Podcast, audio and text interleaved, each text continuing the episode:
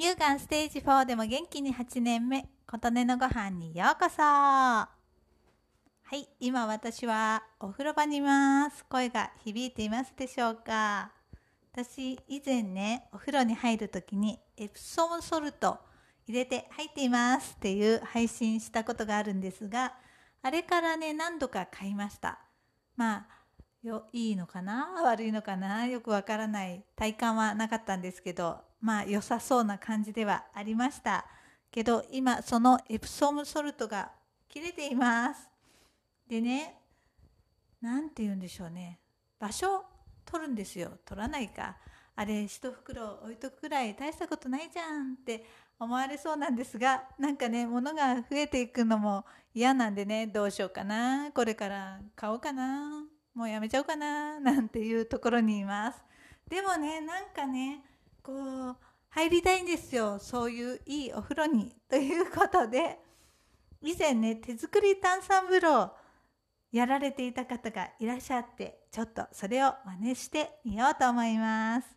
でお湯140リットル。これ140リットルってどれぐらいなのかなっていうのよくわかんないんでお風呂1杯分と思ってそこに重曹 200g を入れるそうです。ということでやってみたいと思います。蓋を開けまして重曹を 200g 入れます。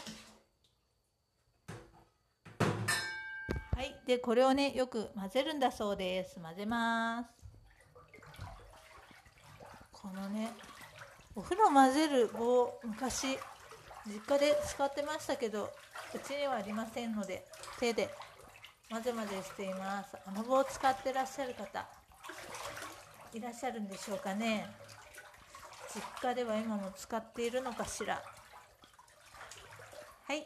まあこんなもんでいいでしょう。そこに塩一つかみを粗塩一つかみを入れました。入れて。また混ぜますはい混ぜています。手手でかき混ぜている。この姿なんと滑稽なんでしょう。って感じですが棒がないので仕方がないですね。はい。そこにクエン酸 170g をそーっと入れるそうです。そーっと。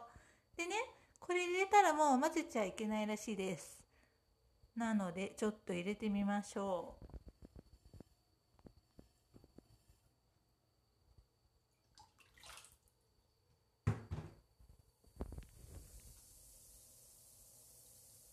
あ微妙にシュワシュワしましたこれね重曹とクエン酸は食品グレードがいいんじゃないかっておっしゃってましたあとね手だけつけるとか足だけつけるとかから始めた方が安心かもよっておっしゃってました。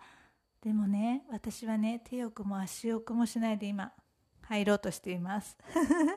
ということで手作り炭酸風呂作ってみたよの回でした。私は今からこれに入ろうと思います。あなたの元気を祈っています。琴音のありがとうが届きますように。